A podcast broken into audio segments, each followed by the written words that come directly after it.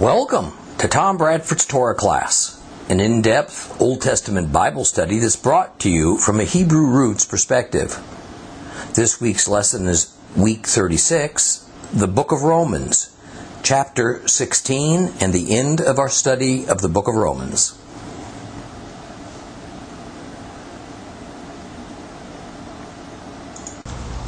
The church father Chrysostom of the early 5th century said this about Romans chapter 16. He said, I think there are many, even some apparently good commentators, who hurry over this part of the epistle because they think it is superfluous. It's of little importance. They probably think much the same about the genealogies in the Gospels. Because it is a catalog of names they think they can get nothing good out of it. People who mine gold are careful even about the smallest fragments, but these commentators ignore even huge bars of gold. Half or more of Romans chapter 16 seems to be about as useful as reading a table of contents in a book. Because indeed it is a list of names to close Paul's letter to the Romans, but there's more in this chapter than only that. For one thing, we get a glimpse of the important role that women played in the Messianic movement in Paul's day. Even more, we must understand that the majority of these women are Jewish women, serving in Jewish synagogues. Because so called Christianity was still mostly a sect of Judaism, and it would remain so until after Paul was martyred. It's fascinating that in an age when male dominance was universal, it was unquestioned, that women played such a prominent role in this movement that Yeshua started. However, no doubt this was the case mostly in the diaspora not so much in the Holy Land, where tradition and the ancient ways were carefully guarded by the zealots. Let's read Romans chapter 16 together. Open your Bibles to Romans chapter 16. If you have a complete Jewish Bible, it's on page 1420. 1420.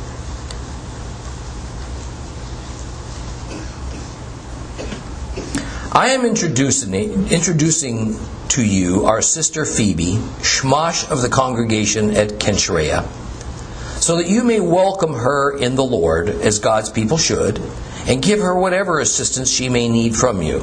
For she has been a big help to many people, including myself. Give my greetings to Priscilla and Aquila, my fellow workers for the Messiah Yeshua. They risked their necks to save my life. Not only I thank them, but also all the Messianic communities among the Gentiles, and give my greetings to the congregation that meets in their house. Give my greetings to my dear friend Epaenetus, who was the first person in the province of Asia to put his trust in the Messiah. Give my greetings to Miriam, who has worked very hard for you. Greetings to Andronicus and Junia, relatives of mine who were in prison with me. They are well known among the emissaries. Also, they came to trust in the Messiah before I did. Greetings to Ampliatus, my dear friend in the Lord. Greetings to Urbanus, our fellow worker for the Messiah, and to my dear friend Stachys. Greetings to Apelles, whose trust in the Messiah has been tested and proved. Greet those in the household of Aristobulus. Greet my friend Uh, uh, rather greet my relative Herodion. Greet Tryphena and Tryphosa, women who are working hard for the Lord. Greet my dear friend Persis, another woman who has done a lot of hard work for the Lord. Greet Rufus, chosen by the Lord, and his mother, who has been a mother to me too.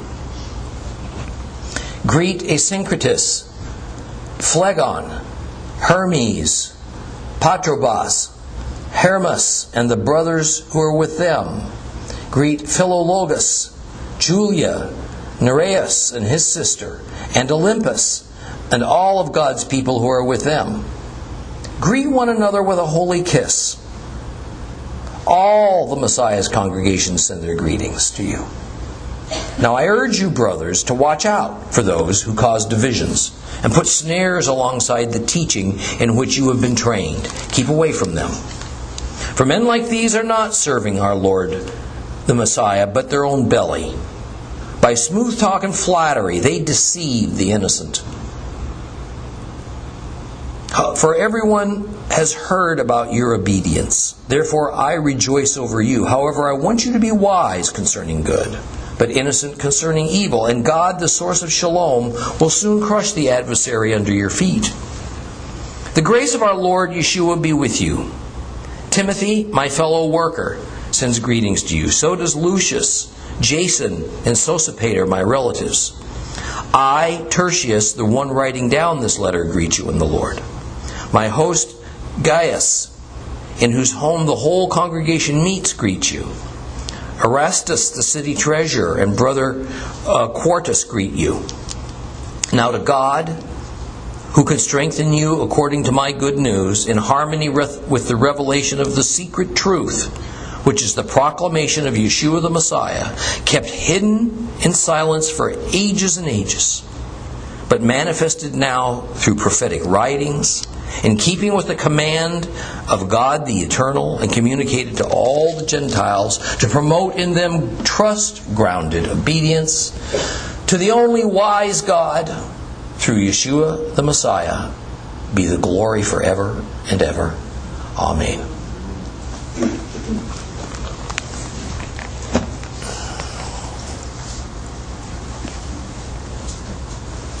We find Paul accomplish a number of things in this final chapter. He introduces Phoebe, a female believer, to the congregation in Rome. He also asks that the members of the Roman congregation would greet one another with a holy kiss. And we'll get into the meaning of that shortly. He includes greetings from others of the local congregation, possibly in Corinth, from where he's writing this letter. A strong note of caution is issued for the Roman believers to beware of false teachers in their midst. He asks the believers to remember that despite all of the difficulties within and without of their congregation, final spiritual victory is coming. And lastly, Paul prays on behalf of the Romans that Messiah Yeshua would be with them. Now, clearly, Paul personally knows, or he knows of, several people in the Roman congregation and has had communication with them. Now, I point this out because since the consensus among Christian commentators has been for centuries that this letter to the Romans is actually the formulation of a systematic Christian theology designed by Paul to be followed by all the churches, and in no way was it aimed at the Roman believers. His acknowledged relationship with some of the Roman believers explains how it is that he knew what was going on in Rome, so that he tailored his letter, as he has all his other letters, to addressing issues that concerned that specific congregation. This letter was by no means an attempt at creating a universal Christian systematic theology. Now, Paul begins by introducing Phoebe, who no doubt is the one who is going to be carrying this letter to the Roman congregation. The complete Jewish Bible calls her a shamash, shamash of the congregation, meaning of the, the local congregation. Now, in Judaism, this meant that she held an official office of some sort in the synagogue. She was someone who had duties and the authority to carry, ta- to carry out tasks that could range from caring for the building to serving as president over the synagogue. Christianity has tended to call her a deacon or a deaconess, which in Christian cultural terms accurately, I think, depicts her position. Paul is asking the Roman congregation to accept her as more or less an agent for Paul. To receive her in the Lord means that she belongs to the body of Messiah and she should be treated in such a manner. This request is much less about making it plain that she's a believer. It's much more about her being his female representative. Now, Paul briefly states that her qualifications are that she has been a substantial help to him in his mission of evangelism and has also helped others of the faith. Well, in verse 3, Paul speaks of some familiar names to us Priscilla and Aquila. Now, we hear of this influential couple in the book of Acts and 1 Corinthians and 2 Timothy. It's always been a point of focus among Bible scholars how the female's name is always mentioned first whenever this, this couple is spoken of. Exactly why that is is pure, specula- pure speculation, but it is unusual. Apparently, Priscilla is the more known and active of the two. Her husband Aquila was a Jew who lived in Rome until Emperor Claudius expelled all the Jews, or at least most Jews, from the city in 52 AD. It seems that this married couple, who were already believers, then moved from Rome to Corinth. It seems that they ran into Paul. They found out that they shared the occupation of tent making, as well as a faith in the Jewish Messiah. Now, whether Aquila's wife, Priscilla, was born a Jew, we don't know for certain, but it would have been most unusual for a Jew to marry a Gentile woman at that time. So, without other evidence, there's no reason to think that Priscilla was anything other than a Jew. That we hear of their names so often in the New Testament, that they are presented so casually, they must have been very well known and prominent members of the believing community.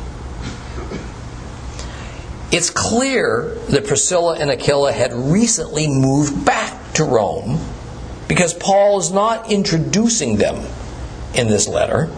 Rather, he's asking that his greetings be given to them.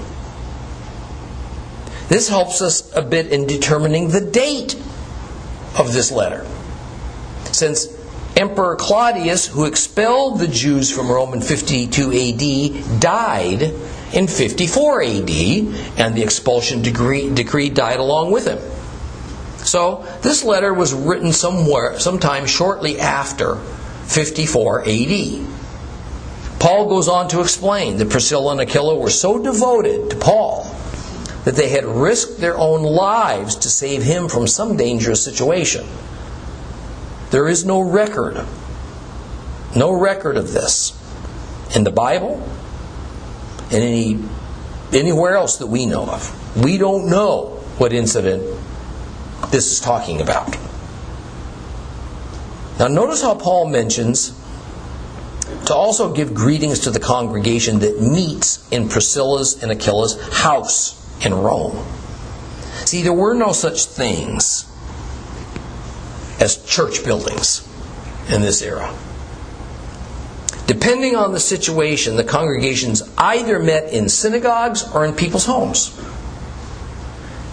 In fact, back in our study on the book of Acts, I discussed with you that it is a great misnomer and it can be quite confusing for the Bible student to say that by now believers in Yeshua are called Christians. Briefly, the Greek term Christos was translating the Hebrew word Mashiach, which means Messiah. Christos was not a proper name, like it has virtually become in English.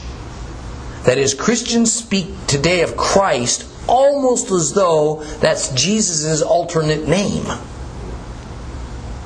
All it meant in Paul's day was Messiah. So the word Christian, which is an English word, was not uttered in the New Testament, at least not in New Testament times, and it wouldn't be until much later. Rather, the term Christos would have indicated messianics. In other words, believers in the Jewish Messiah Yeshua, or at least that was the intent of the word. Further, the Greek word that is invariably translated to church in English is also a misnomer and it creates a lot of confusion. Ecclesia is the Greek word found in the New Testament. It's a general word. It just means means a gathering or assembly. And when the New Testament refers to ecclesia, most often it is referring to a gathering of believers, but the word church didn't exist. Thus, there were also no such things as churches, meaning church buildings. And when we can grasp that the terms Christians and church didn't exist until a very long time after the Bible was closed up, then we can disregard the Gentiles only flavor that has been erroneously added to the New Testament. The New Testament was just as Jewish as the Old. Now, from verses 5 through 15, we get this long list of names that Chrysostom spoke of. Now, we're not going to dwell here too long, uh, but we will say a few words about them. First of all, recognize that all of these names were members of the Roman congregation whom Paul obviously knew or knew of. Now, whether he personally had met them or merely corresponded with them, we just don't know. Nonetheless, to mention them individually meant he had some sort of friendly relationship with, each of them. The first greeting is to Epaenetus, which is a fairly common Roman name. It seems he, he held a special place to Paul, as he was among the very first successes that Paul had, and he's the first name to be mentioned. It's also self evident that this particular believer relocated from Asia to the city of Rome. However, nothing is suggested, suggested for the reason that he moved. I would suggest that because of the timing and his being the first to be greeted by Paul, he could very well have been instrumental in establishing that first believing congregation in the capital of Rome. Next is a greeting to Mary. Now, this woman could have been either Roman or Jewish because the name was used by both. So she could have been either a Jew or a Gentile. We just don't know. Apparently, Mary was a person that Paul heard was a faithful servant to her congregation and worked very diligently at it. Next are Andronicus and Junia, who Paul describes as his kinsmen. Now, although the, con- the complete Jewish Bible calls them and, and, and translated as relatives of Paul. That might be a stretch. Because the Greek word suggenis more usually just means fellow countryman. Although relative is a legitimate alternative translation for it. So, probably the intent is merely to say that Andronicus and Junia were Jews. And Paul says he was in, they were in prison with him. Now, we don't know if he means literally that they were imprisoned at the same time as he was, or if it means that they too had been imprisoned for some offense that arose from their faith, so they had that in common.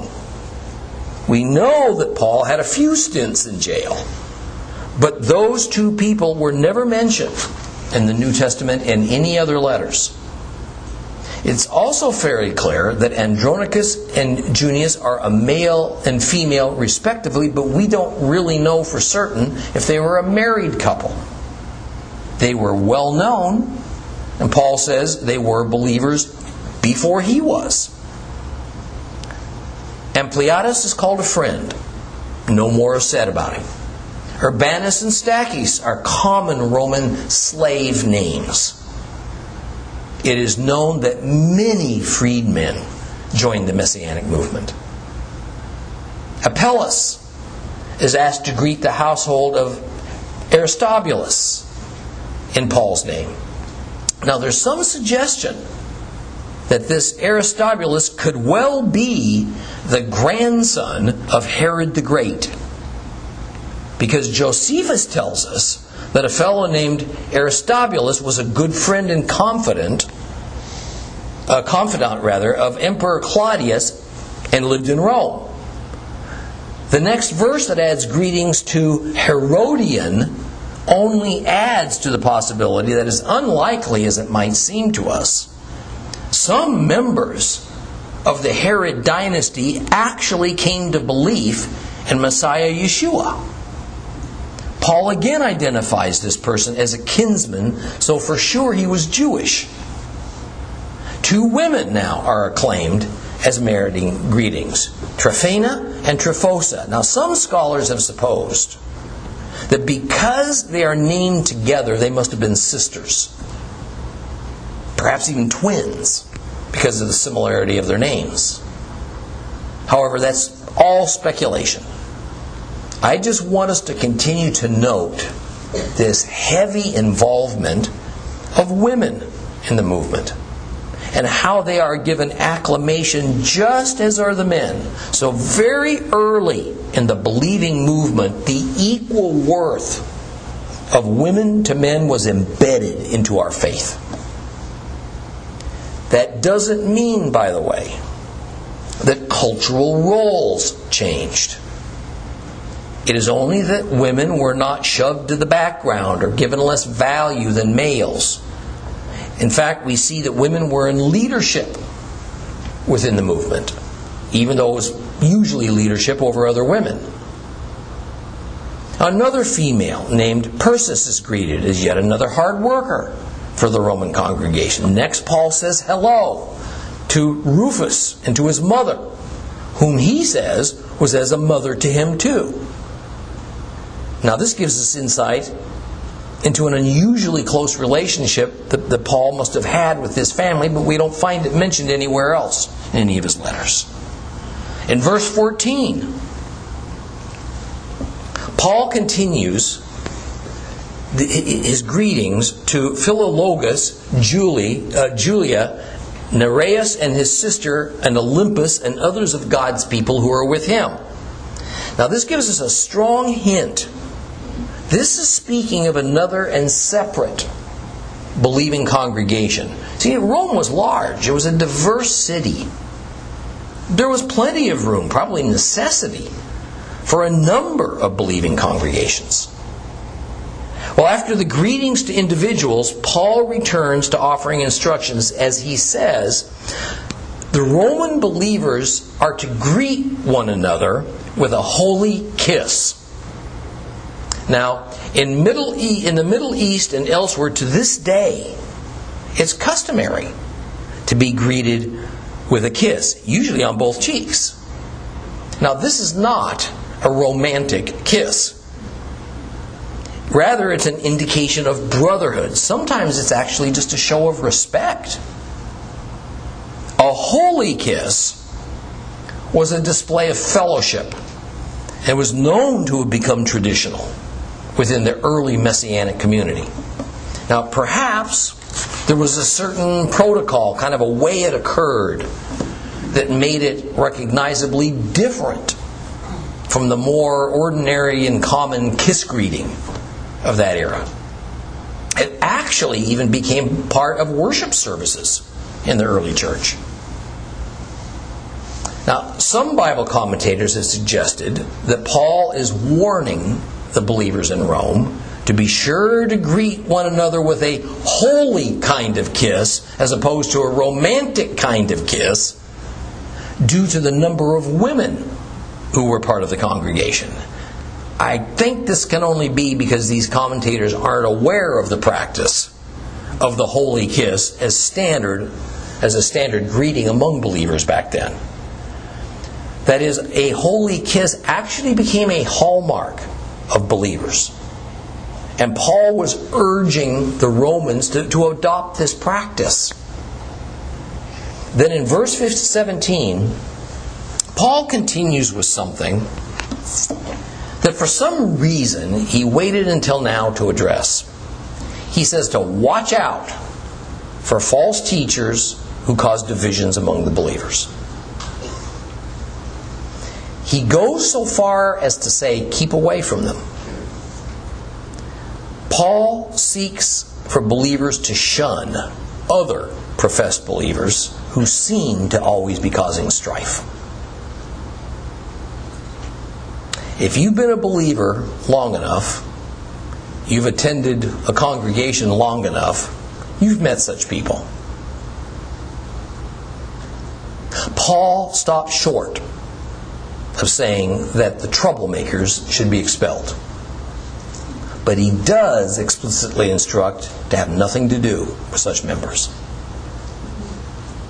For the most part, Paul equates this strife as being the result of their false teaching.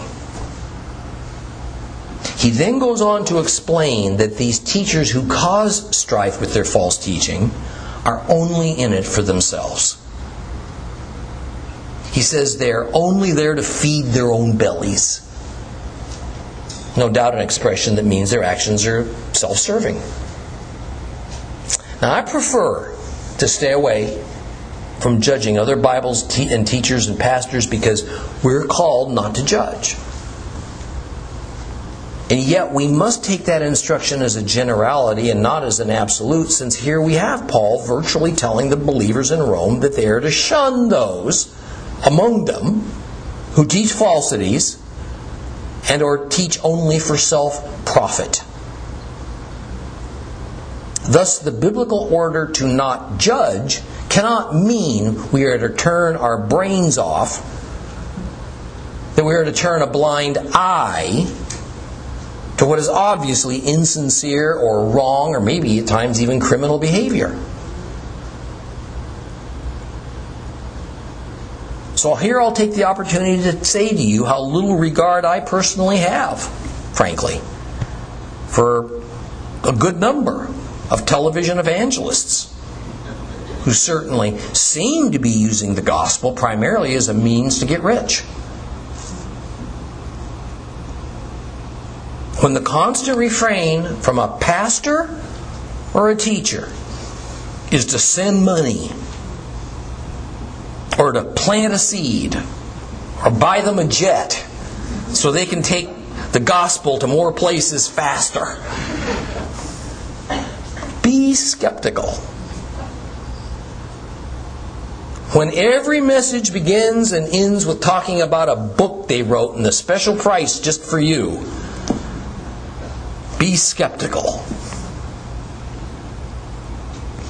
I'm not going to name names, but we all know who they are. This doesn't mean that they're not real believers, by the way.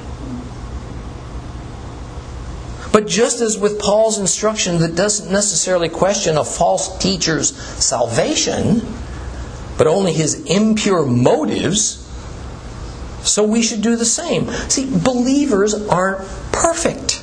We're just saved. We're just saved. Money and fame, they can be irresistible temptations even for a believer. Sadly, all through the ages, all through the ages, we have the names of Christians who have succumbed to the pressures, and they've even wound up being great swindlers. Jim Bakker being one of the most infamous in our current modern era. Paul is clear we are to have nothing to do with believers like this. Now, let me say this another way because it's important that we hear and understand that such unethical and illegal activity among renowned Christians is nothing new. Paul is addressing this issue because he perceives a threat from within the body itself, not from outsiders. He doesn't label any of these false teachers as pretenders. Being on the inside and gaining a relationship and a familiarity with a congregation opens the doors wide for the unsuspecting to be fleeced and deceived. I'm aware of a situation whereby a bookkeeper for a medium sized church stole well over a million dollars over a period of years. the irregularities in his accounting were noticed. But since the gentleman was well known, no one felt comfortable enough to confront him. So many years passed as the losses kept mounting up. Finally, when there was no more denying it and he confessed, upon being confronted, the senior pastor did not want to turn him over to law enforcement for embezzlement because he felt that believers shouldn't judge other believers. Fortunately, lay leaders with a little bit more balanced view demanded justice. And the person was arrested and eventually sentenced to prison. While the money was never recovered, at least the outflow stopped and the culprit was punished. Thus, it is in the context of looking out for false teachers and for those who only want to serve themselves by using the Lord's name, that Paul says believers are to be wise concerning good and innocent concerning evil. We are to learn and understand what good is in God's eyes. In God's eyes. So that we can be wise enough to know the difference between good and evil. You know, sometimes the differences can be pretty subtle. Or more often than not, as society evolves, the notion of what is good and what is evil evolves. And inevitably, it evolves away from God's definition. And while we ought not to become explorers or experts in the ways of evil, with the notion that by doing so we can recognize and, and avoid it, we must also not look the other way and make excuses for evil when we see it in ourselves or in our own brothers and sisters in the Lord. And again, in the context in which Paul has been speaking, we must especially be on guard against folks who would cause strife and division within the body. What to do when that happens? Paul says to stay away from them. Give them no influence. Give them no forum to spread their dissension. The good news, says Paul, is that the congregation of Rome is known for being obedient, and for this he rejoices. Thus, to this point, even though he has obviously heard about the presence of those who are causing strife and promoting false teaching within the, the Roman congregation, on balance, Paul says, it's remained faithful. Now, verse 20. Verse 20 is in some ways kind of odd.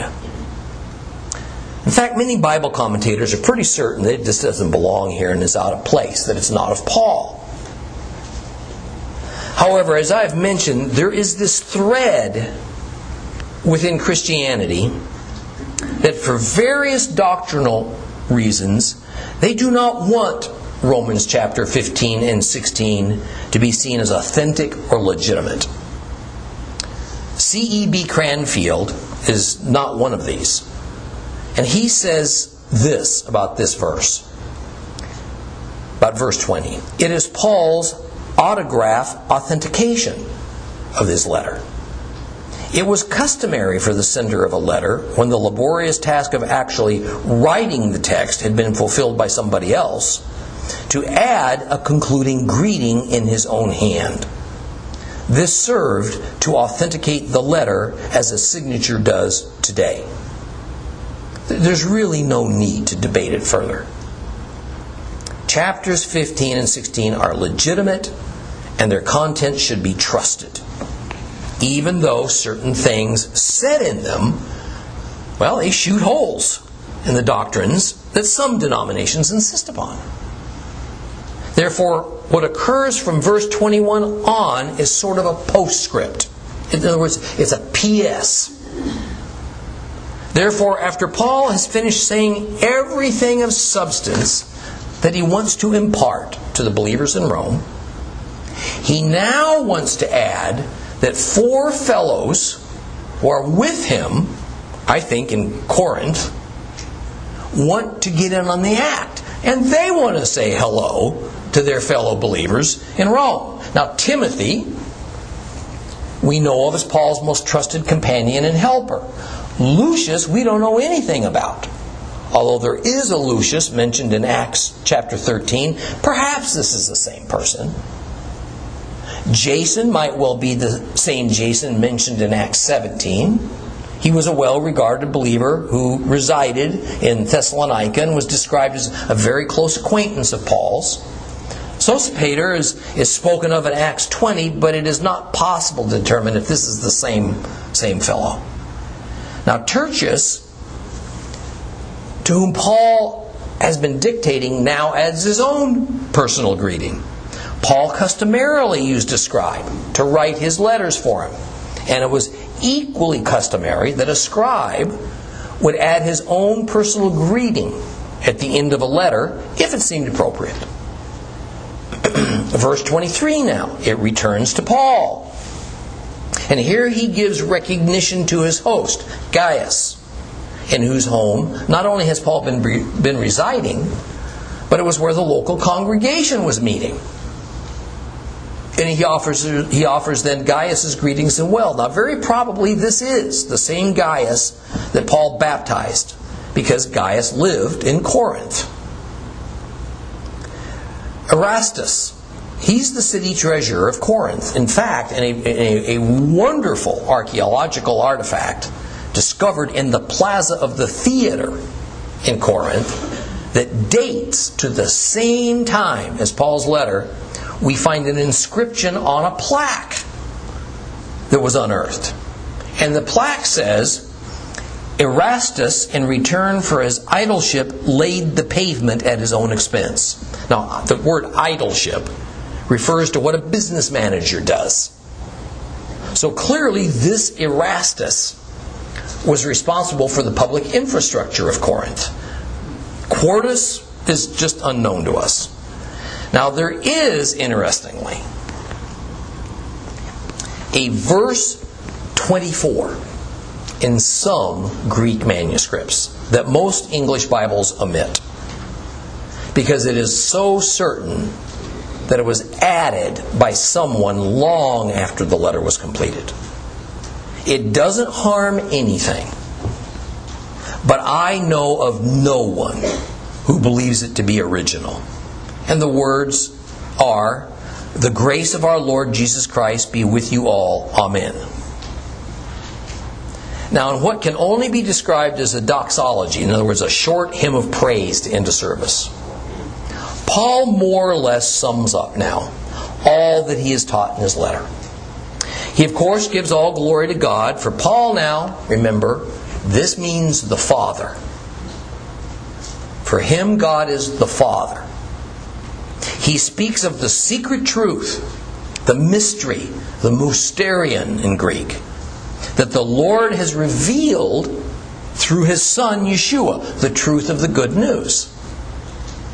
It is a truth that has been hidden in plain sight for ages and ages. It's a truth that was embedded and foretold in the prophetic writings. It is the command of the eternal God. And Paul certifies that it has been communicated to the Gentiles in order to promote within them a faith in the God of Israel that is based upon trust. Only God is wise, says Paul. God's wisdom comes to us through Yeshua the Messiah, the Son of God.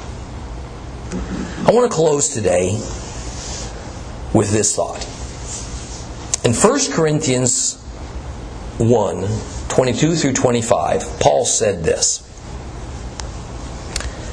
Precisely because Jews ask for signs, and Greeks, meaning Gentiles, try to find wisdom.